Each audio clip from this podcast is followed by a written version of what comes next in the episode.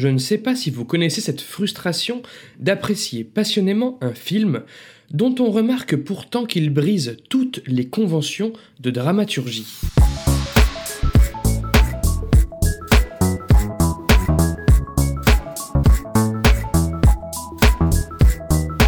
Salut et bienvenue dans ce 33e numéro de Comment c'est raconter, le podcast qui déconstruit les scénarios un dimanche sur deux.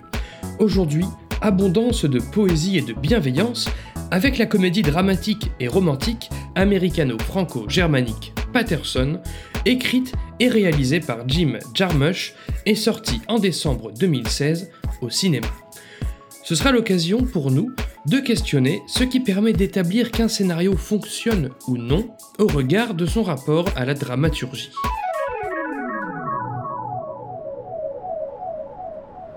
Patterson vit à Patterson, cette ville des poètes, de William Carlos Williams à Allen Ginsberg, aujourd'hui en décrépitude.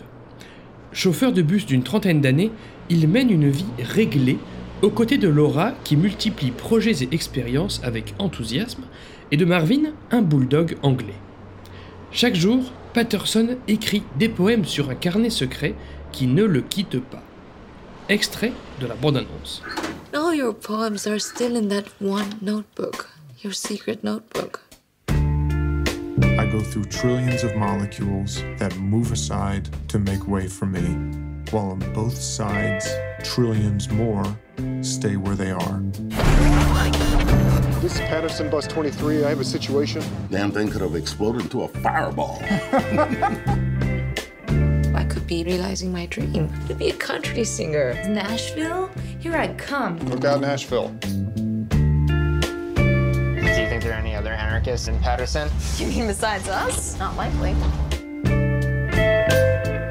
Without love, what reason is there for anything? He's not going to do anything crazy. Everything he does is crazy. Nobody move! A bus driver in Patterson. Uh-huh. uh-huh, what?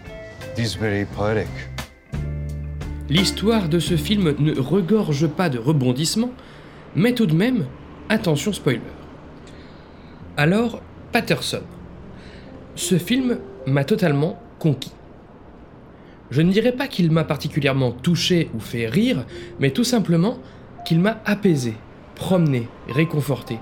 Je me suis senti comme avec une pinte de chocolat chaud viennois et son saupoudrage spéculoos blotti au fond d'un canapé dans un café cosy et intimiste.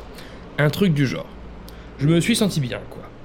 Mais comment cela se traduit-il sur le plan des conventions d'écriture d'histoire? Après tout, nous parlons depuis plus d'une trentaine d'épisodes de ce qui favorise l'efficacité d'un récit. Alors, nous devrions retrouver pas mal d'outils narratifs employés ici, n'est-ce pas? Évidemment, non. Quelle a été ma désillusion quand j'ai cherché à appliquer mes quelques connaissances en la matière? Tour d'horizon. Au hasard, et pour commencer, la voix off. La plupart des dramaturges recommandent de n'y avoir recours qu'avec parcimonie, par exemple pour nuancer ou compléter ce que nous montre l'image. La voix off est-elle judicieusement employée dans Patterson? Absolument pas. Adam Driver, interprète de Patterson, récite dans sa tête en voix off les poèmes qu'il écrit, tout en les écrivant lisiblement sous nos yeux. Plus encore, les mots apparaissent à l'image, en animation. Ainsi, la voix off vient doubler, voire tripler, une information que nous avons déjà, celle du contenu des poèmes que Patterson compose. Est-elle nécessaire? Vu sous cet angle, pas du tout, du moins pas à la compréhension. Passons au dialogue. L'un des pires écueils les concernant consisterait pour un auteur à s'en servir frénétiquement, pour remplir des pages de scénario en multipliant les répliques insignifiantes qui ne dévoilent les personnages, ni ne font avancer l'histoire, ni ne nous révèlent d'informations cruciales, ou que sais-je. Les dialogues de Patterson regorgent-ils d'intérêt? Si vous avez vu le film, alors vous souvenez-vous sûrement de ces échanges triviaux entre passagers du bus que conduit le protagoniste, deux mecs qui parlent de nanas qui leur plaisent, deux ados qui rêvent d'anarchie, ou encore deux gosses qui parlent d'un boxeur célèbre récemment incarcéré. Le seul point commun entre ces discussions est qu'elles traitent de personnes issues de la ville où se situe l'action, mais rien de tout ça ne sera entre guillemets exploité pendant l'histoire. Et que dire du personnage de Laura, interprété par Golshifteh Farahani, qui nous raconte ses rêves au réveil ou qui fait remarquer à son compagnon que la taille de ses pieds doit jouer dans sa capacité à bien conduire son bus. Les dialogues de ce film semblent, visiblement, bien souvent, en roue libre. Accélérons. Le héros se sort-il tout seul comme un grand de ses galères? Et non. Gros Deus ex machina à l'issue du récit, puisqu'un parfait inconnu fournit un carnet vierge à Patterson, pile quand le bulldog de ce dernier a détruit le précédent carnet. Et pour la structure, qu'en est-il? Si Jean-Marie Roth affirme dans son livre L'écriture de scénario que la redondance est le pire des ennemis du scénariste, Jim Jarmusch orchestre sa narration autour du cycle d'une journée qui se répète à l'identique de jour en jour, depuis le réveil des personnages, en passant par le petit déjeuner, la journée de travail, les discussions de couple le soir, la promenade du chien, ou encore la sortie de Patterson au bar, le tout sur une semaine complète. Bref, ni crescendo, ni rythme effréné. Sinon, quid de la construction des scènes? Sont-elles optimisées? Le scénariste se contente-t-il bien de l'action qu'il souhaite présenter? Oh que non. On se coltine bon nombre de moments où Patterson marche simplement de sa maison à son travail, et inversement, alors qu'il suffirait de le montrer directement à destination à chaque fois. Bon, passons à des notions plus essentielles. Le but, l'enjeu et le conflit. On en a souvent parlé, une histoire serait, à minima, un personnage qui doit atteindre un certain but, sinon quoi il va subir un truc, sauf qu'il fait face à des obstacles. Où Patterson se situe-t-il par rapport à cela? Alors, le but. Notre cher Patterson a-t-il un but? Bah oui, il est poète à ses heures perdues, or, bien des artistes de renom viennent de la ville de Patterson. Et justement, après une douzaine de minutes de film, Laura invite le chauffeur de bus à numériser son carnet secret pour envoyer le fruit de sa créativité et de sa passion à des éditeurs. Sauf que Patterson s'en tamponne d'être édité ou d'être connu. Il promet à Laura, pour lui faire plaisir, de numériser ses écrits à la fin de la semaine, cependant, la fin de la semaine se passe à la fin du film, et le moment venu, son carnet est déchiqueté par le chien. Bref, si l'aventure tend les bras au protagoniste de cette histoire, ce dernier s'en détourne et s'affranchit du moindre but particulier. Tournons-nous vers l'enjeu de l'histoire. En quoi le couple est-il acculé? Est-il dans la précarité, la maladie, l'urgence, le manque de repères? Que risquent-ils à vivre simplement leur petite vie sans rien y changer? Absolument rien. Jamais une menace ne pèse durablement sur la quiétude de Laura ou de Patterson. Enfin, le conflit, l'irréductible.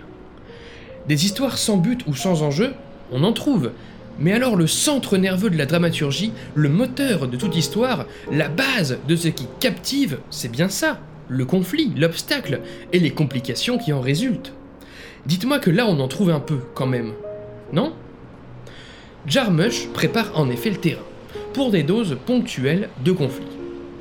Laura, prise d'un caprice, s'offre à un moment une guitare toute équipée avec les thunes gagnées par son mec. Par ailleurs, le bus de Patterson finit par tomber en panne. Sinon, des mecs en voiture alertent ce dernier que son chien, d'une race onéreuse et recherchée, risque de se faire voler. En outre, le héros sort tous les soirs au bar plutôt que de rester avec Laura. Ou encore, à la fin, un homme qui ne supporte pas sa récente rupture menace son ex avec un flingue dans le fameux bar. Enfin, point d'orgue du film, Patterson se fait déchiqueter son carnet de poésie par son chien, nous en parlions, après l'avoir rempli pendant des semaines et des semaines. Prenons ces promesses de conflit une par une. Concernant le caprice de Laura, Patterson y accède avec plaisir, malgré le prix à payer, et l'écoute volontiers en jouer par la suite.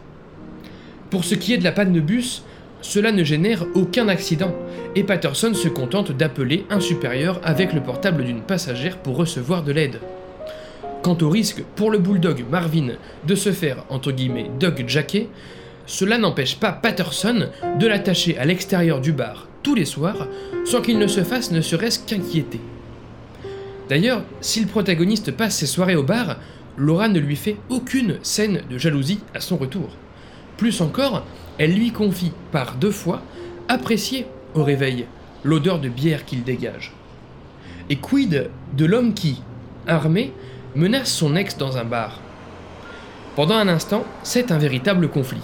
Adam Driver désarme le mec de peu. Sauf qu'il s'agissait d'un jouet. Le drama ne va pas plus loin que ça. La BO ne s'arrête pas pendant l'affront, la vie reprend son cours sans même s'être vraiment arrêtée. L'homme est simplement relevé et sorti, puis le lendemain, Patterson parlera de la scène à Laura comme si ce n'était rien, en minimisant la situation. Enfin, après que Marvin a déchiqueté le précieux carnet de son maître, ce dernier ne fait preuve d'aucun accès de colère, d'aucune larme, d'aucun apitoiement.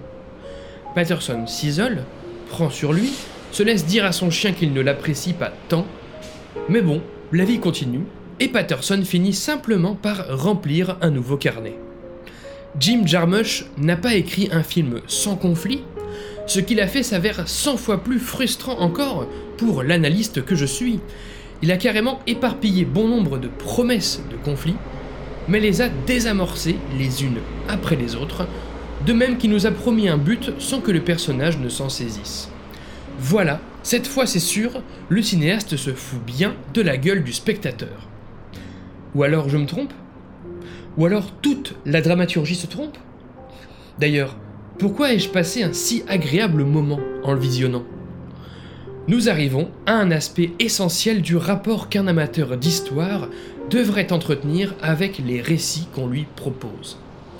Dans son livre Évaluer un scénario, Yves Lavandier différencie les symptômes du diagnostic et des prescriptions. Quand vous tombez malade, le médecin se permet-il de vous prescrire des médicaments sans même se demander quel mal vous ronge, donc vous diagnostiquer Et même, se permet-il ne serait-ce que de définir ce mal qui vous ronge sans prendre le temps de relever vos symptômes? L'analyste de scénario devrait raisonner de la même façon. J'ai aujourd'hui volontairement sauté sur la grille de lecture du parfait passionné de dramaturgie en bon élève je me suis empressé de diagnostiquer le film sur les défauts susceptibles de l'altérer, sans même me demander en premier lieu si quelque chose me dérange vraiment, si le visionnage du film m'a déplu à tel ou tel moment. En tant que spectateur d'une œuvre, un symptôme s'apparente au fait d'aimer, de rire, d'être ému, de s'ennuyer, etc. On va y revenir. Le diagnostic, lui, est censé n'arriver qu'après, il relève des remarques de type il n'y a pas de conflit, les enjeux ne sont pas assez forts, la caractérisation des personnages est trop dense, etc. Bref, ce que j'ai fait jusqu'ici dans ce numéro du podcast.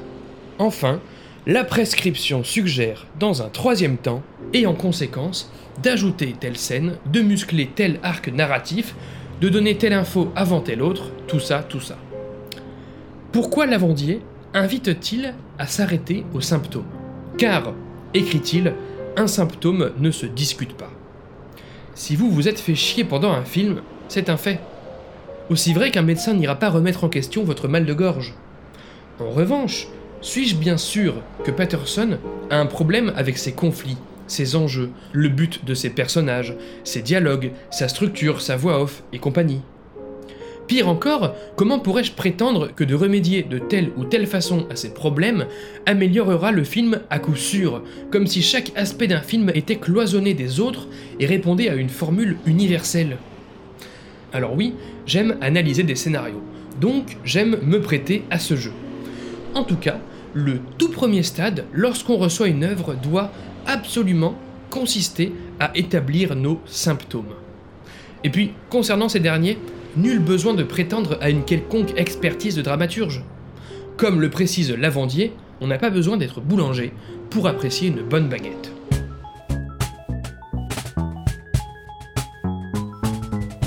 Read people that you like um, and try to figure out why you like them. And when you see something or read something you don't like, try to figure out why you don't like that. Be a diagnostician. Allez, faisons les choses dans l'ordre cette fois. Pardonnez ma subjectivité, je vais me pencher sur ce que j'ai ressenti en regardant Patterson, sur mes symptômes de spectateur. Lavandier propose alors différentes questions à se poser. Premièrement, le film m'a-t-il intéressé? Ou alors me suis-je ennuyé? Sans pouvoir expliquer cela à ce stade, je dois admettre avoir été totalement intéressé par ce film. Ai-je compris? Ce qui se passait sous mes yeux Ça oui, le film m'a semblé clair. Enfin, sauf cette histoire de fille jumelle dont Laura dit avoir rêvé la première nuit, suite à quoi Patterson en croise plein devant et dans son bus sans que je n'en saisisse la raison ou la symbolique. Est-ce que j'y ai cru à ce film? Eh bien oui. Rien ne m'est paru invraisemblable ou improbable. Me suis-je identifié au personnage? En effet, le rapport intime et trivial qu'entretiennent Laura et Patterson avec la création, déco, poésie, cuisine et j'en passe, a résonné avec mon intérêt pour cette même thématique. Ai-je été embarqué par cette œuvre, ou ne suis-je pas rentré dedans?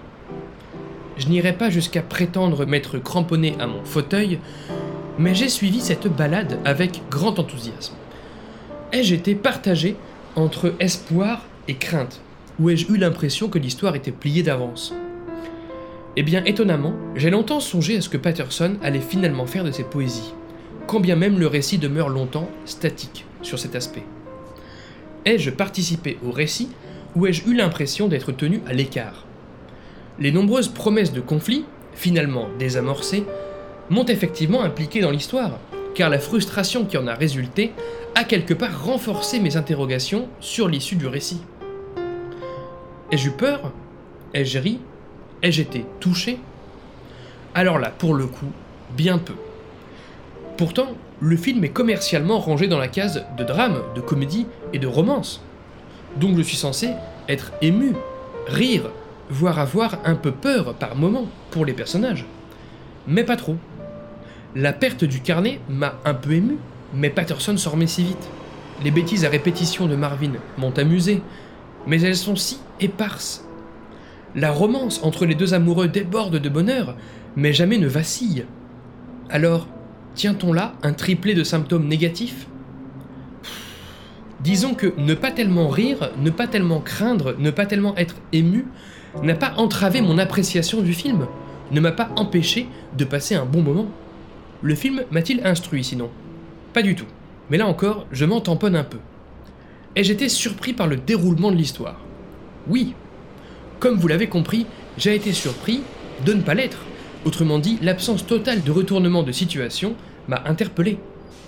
Bref, nous pourrions continuer comme ça encore un peu, mais le résultat est déjà sans appel, Patterson ne m'a pas particulièrement déplu, sous un aspect ou sous un autre. Même les ressentis traditionnellement considérés comme déplaisants ne m'ont pas tant affecté.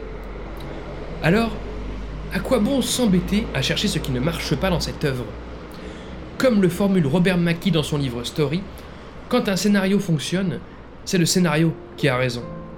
Pourquoi s'emmerder à le confronter à nos outils de dramaturgie, puisqu'un équilibre fonctionnel a été trouvé par l'auteur? C'est donc à l'envers que je vais désormais raisonner. En quoi tous les prétendus défauts listés en début d'émission pourraient-ils contribuer à rendre Patterson appréciable plutôt que déplaisant Laissez-moi vous livrer mon point de vue, mais alors totalement subjectif, je ne prétends pas pointer les intentions de Jim Jarmusch.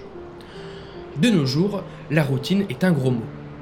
Quiconque se contente de sa petite vie, sans voyager, sans rencontrer, sans multiplier ses ambitions, sans changer régulièrement de cadre de vie ou de travail, sans renouveler ses amis, sa vie de couple, ses passions, quiconque se permet tout cela apparaît alors comme triste, inintéressant, refermé, endurci et totalement incapable de s'épanouir. Une histoire, celle que l'on raconte à nos proches, c'est quoi? C'est se frotter à la nouveauté, avec ou sans consentement. Du coup, quel n'a pas été mon apaisement devant Patterson? Nos deux protagonistes vivent leur routine jour après jour sans gonfler la moindre névrose, sans s'alarmer des petits tracas du quotidien, sans sombrer dans l'étroitesse d'esprit ni dans une quelconque forme de régression. Oui, Patterson n'exploite pas ses opportunités de conflit, car le film nous invite à dédramatiser la vie. Oui, le film se termine sur un Deus ex machina, car la vie en communauté ne consiste pas qu'à compter sur soi-même pour se sortir de ses galères. Oui, la structure du film s'avère archi cyclique, donc archi redondante, avec la même journée qui se répète en bien des points, mais Jarmusch joue de cette construction pour réenchanter notre quotidien. Car si tous les jours se ressemblent, tous sont différents. À chaque soirée au bar, ses rencontres, ses réflexions. À chaque jour, son poème et donc son inspiration. À chaque soirée en couple, ses discussions intimes. Et à chaque virée en bus, ses passagers authentiques et divers. En nous enchaînant le strict déroulé chronologique de chaque jour de la semaine, le scénariste nous invite à comparer ce en quoi chaque jour est unique, et donc potentiellement enrichissant, malgré la rigidité apparente de notre routine. Concernant les dialogues insignifiants et inutiles du film, ne servant aucun aspect de narration, il contribue à restituer la poésie du quotidien. Tout n'est pas utile, tout n'est pas fonctionnel, et donc tout mérite que l'on s'émerveille et se questionne. Lorsque les passagers du bus de Patterson échangent entre eux, le conducteur sourit, car les écoute d'une oreille. Nous sommes complices de sa curiosité, puisque Jarmusch nous invite ici à célébrer l'insolite du quotidien. En termes d'objectif du protagoniste, de but, ce n'est pas pour rien qu'il ne s'empresse pas de publier ses poèmes, malgré les encouragements de Laura. Ce n'est pas pour rien non plus qu'il se remet assez vite et facilement de la perte de son premier et précieux carnet. Jarmusch offre toutes les occasions possibles à son personnage d'avoir la moindre ambition de carrière ou de gloire, ne serait-ce qu'en énumérant les différentes stars issues de la ville où se situe l'histoire. Tout cela renforce le désintérêt total de Patterson dans son goût pour la poésie. Il aime écrire quotidiennement, même s'il ne le fait que pour lui, ou à la rigueur pour Laura. Il s'agit d'un plaisir avant tout égoïste. L'art est une affaire d'épanouissement personnel avant d'être affaire de notoriété ou d'ego. Ne pas avoir de but, pour Patterson, c'est affirmer que le quotidien peut être une fin en soi, une fin appréciable et satisfaisante. Et quid de l'absence d'enjeu dans le film? Serait-on plus intéressé si Patterson risquait de perdre sa passion, son travail, sa compagne ou autre? Peut-être, mais l'œuvre échouerait à nous rappeler qu'il est parfaitement possible de trouver notre propre équilibre, de concilier nos intérêts, et ce, dans une vie quotidienne saine et sereine. Si on voit Patterson se balader dans les rues entre les scènes, sans intérêt apparent, cela insiste sur la tranquillité pérenne du personnage. Si la voix intérieure de Patterson résonne en off durant son écriture de poèmes, c'est pour nous immerger dans le monde intérieur riche qui se déploie sous nos yeux, puisque l'élocution se fait au rythme que les mots sortent sur le papier. Désolé d'avoir laissé cette analyse tourner à la bête démonstration de développement personnel à deux balles, je m'excuse, je témoigne simplement d'un sentiment agréable que Patterson a provoqué chez moi. Patterson m'a réconcilié avec la poésie du quotidien, ou en tout cas m'a conforté dans l'idée que son apparente banalité cache en vérité une mine d'occasions de se divertir et de s'épanouir. C'est donc ainsi que j'ai reçu cette œuvre de Jim Jarmusch. Une bête histoire de symptômes avec lesquels il est important de reconnecter. Mais est-ce si bête que cela? Est-ce si simple de rester authentique dans notre appréciation d'une histoire? Lavandier nous met en garde, nombreux sont les appels à dévier de nos propres ressentis. Oserez-vous accepter d'apprécier une comédie potache et populaire? Oserez-vous accepter d'apprécier un film d'un réalisateur ou scénariste dont vous détestez le comportement dans ses apparitions médiatiques? Arriverez-vous totalement neutre dans la salle de cinéma si vous savez combien le film a eu du mal à voir le jour, si vous connaissez les antécédents de ses auteurs? Et que dire des conditions de visionnage, de votre humeur, de la température de votre salon, de la taille de votre écran, de l'entourage avec lequel vous choisissez de voir ce film, que se passe-t-il si vous ne connaissez pas l'œuvre originale dont est tiré le long métrage Si vos connaissances en histoire font défaut à votre libre arbitre Si vos convictions politiques entrent en scène si vous considérez ou non tel scénariste légitime à traiter de tel ou tel sujet. Et donc, qu'est-ce que ça veut dire être authentique? L'appréciation d'une œuvre évolue autant d'une personne à l'autre qu'elle peut évoluer chez une même personne, suivant le moment de la journée ou de sa vie choisi pour recevoir cette œuvre. Ah, ça, la dramaturgie repose sur des sols mouvants. Dans l'épisode du podcast dédié à Ernest et Célestine, je me questionnais sur la part de réussite d'un film que l'on peut attribuer à son scénario. Patterson bénéficie d'acteurs, de décors, de lumière, de musique ou d'une mise en scène si poétique qu'ils ont peut-être à eux seuls suffi à me convaincre, me forçant à rationaliser mes symptômes de spectateur, à vanter la malice des contre-pieds de scénario, là où le scénario littéral et brut du film m'aurait peut-être totalement rebuté, une fois déshabillé de la réalisation de Jarmusch. Je terminerai alors sur cette remarque intéressante de Lavandier, toujours dans son ouvrage intitulé Évaluer un scénario, tous les films ne racontent pas d'histoire. Il faut différencier le scénario plan du scénario récit. Le scénario plan exprime simplement une suite d'images et de sons, de représentations signifiantes ou non. Le scénario récit, lui, vise à nous raconter une histoire, au moyen des nombreux outils de narration que je vous énonce depuis de nombreux épisodes. On peut résumer que les films contemplatifs, tels ceux de Malik, relèvent du scénario plan. Leur histoire est si maigre, si effacée, face au torrent de sensations visuelles et auditives que ces films provoquent chez nous par leur réalisation. Un film comme Patterson se trouve, à mon goût, à mi-chemin entre scénario plan et scénario récit. Tous les éléments sont en place pour nous raconter une histoire, ils sont clairs, ils sont prometteurs, mais Jarmusch se contente simplement de ne pas les exploiter. Alors, comment diagnostiquer une telle œuvre? Voire pire, comment prétendre pouvoir la rendre meilleure. Une seule chose est sûre, si personnel et éphémère soit votre ressenti durant le film, il demeurera l'unique base sur lequel fonder votre avis fondu au noir pour ce 33e numéro de Comment c'est raconté. Merci pour votre écoute, j'espère qu'il vous a intéressé. Retrouvez toutes les sources de cet épisode et tous les liens du podcast dans la description et sur ccrpodcast.fr, dont Facebook, Insta, SoundCloud, Spotify, tout ça, mais encore et surtout Apple Podcast. Pour ce dernier, je vous invite à laisser 5 étoiles et un commentaire, c'est très important pour le référencement du podcast, podcast dont l'habillage musical était signé Rémi Le Sueur, je le rappelle, et le Tri Triaconta remercie. N'oubliez pas qu'une retranscription de chaque numéro de Comment c'est raconté est disponible sur Medium pour pouvoir lire ces analyses à tête reposée. Je m'appelle Baptiste Rambaud, disponible sur Twitter pour répondre à vos questions, à vos réactions, et vous donne donc rendez-vous dans deux semaines pour la 34e séance. Ciao